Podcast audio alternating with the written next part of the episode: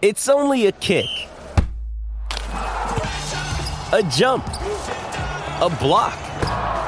It's only a serve. It's only a tackle, a run. It's only for the fans.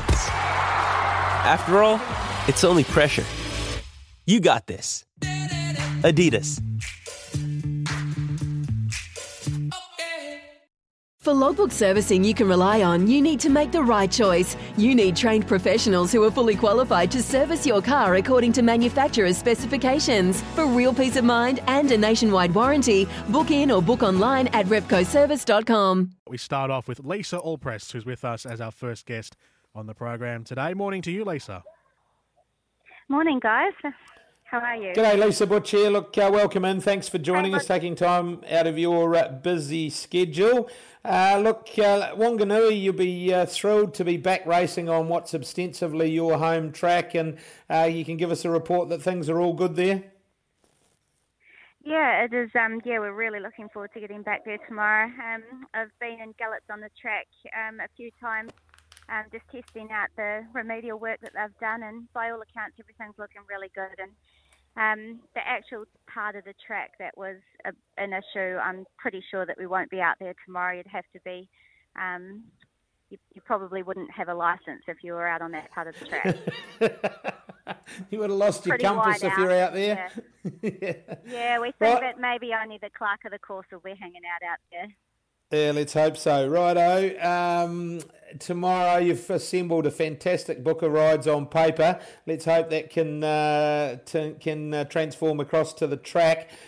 The first of them, uh, nothing known about this one publicly, but gee, there must be something showing at home because it's four dollars fifty into three dollars already. It's a two-year-old I speak of by the name of Rubicon Crossing out of the Mark Walker, Walker stable, a Rubick filly. Uh, no doubt uh, you've done a little bit of homework on this one. Yeah, I have, um, and I it was a, I've been I had been in constant touch with Jono and Holly um, whether they were starting the shooting to win um, colt, and by all accounts, last week was a definite non-runner. Even on to Tuesday, he was a non-runner, but then um, because there wasn't really too much exposed form, they decided to run him. So I'd already taken the ride on Mark's horse, so that just clarifying that's why I'm actually not on Jono and Holly's, but. Um, I'm quite happy to be on the on the Rubick filly. Um, I did hear through the week that it's the the pick of the two, and um, that they're quite happy. And I looked through the track reports and saw she galloped on the course proper at Matamata on a heavy track, and um, came home in quite a nice time. So. Yeah, I'm, I'm pretty happy to be on her, and I'm sure anything from that stables, you know, you definitely want to get a leg over. Mm, for sure. Are you winning the rugby? I can hear the whistle in the background. Are they winning?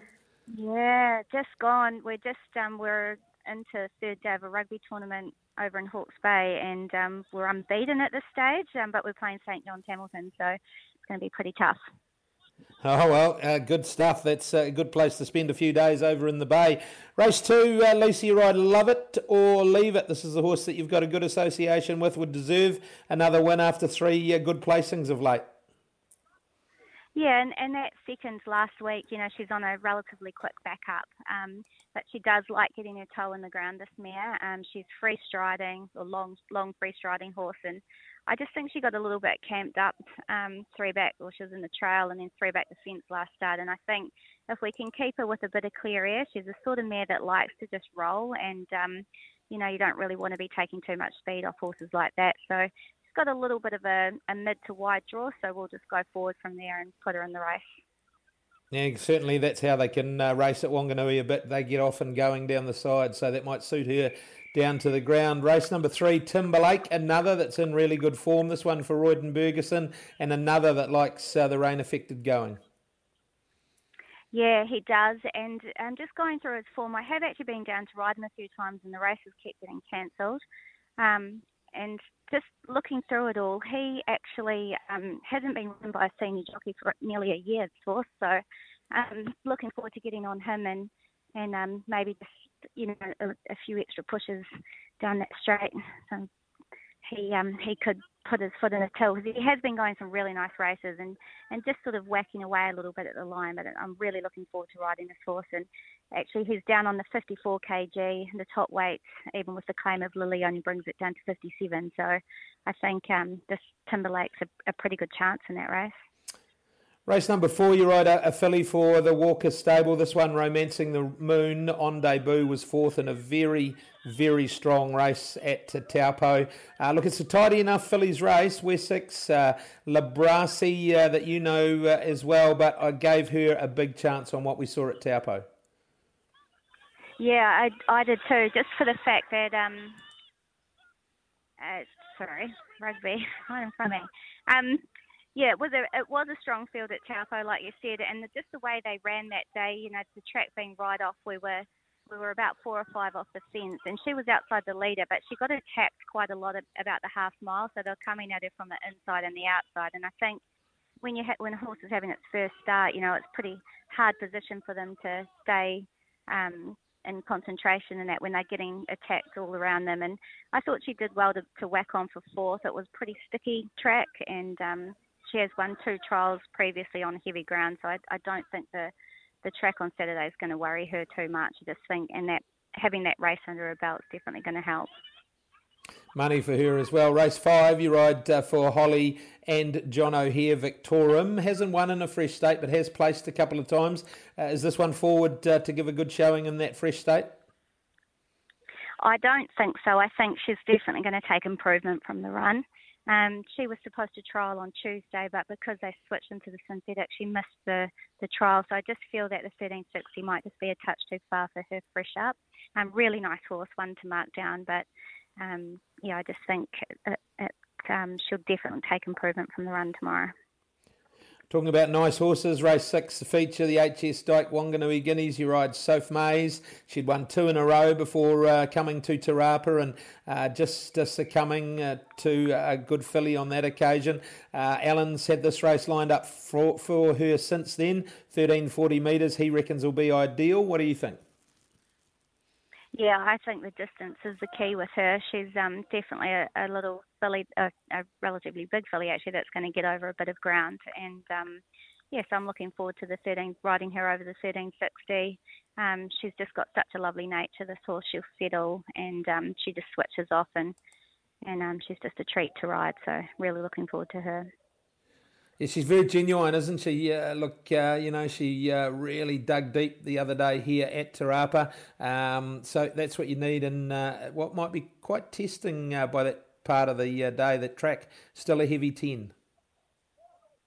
Yeah, I think well by that race you'll definitely know where the best part of the track is, and um, it's going to be a tricky track tomorrow because usually this time of the year um, we, are not scouting out wide, um, but with the you know, with the heavy and they haven't had any racing there, it still might be the middle, um, just depending on how the weather plays. There is supposed to be a bit of rain forecast in the afternoon, so if it gets wet, I'm still sure we'll switch straight to the outside.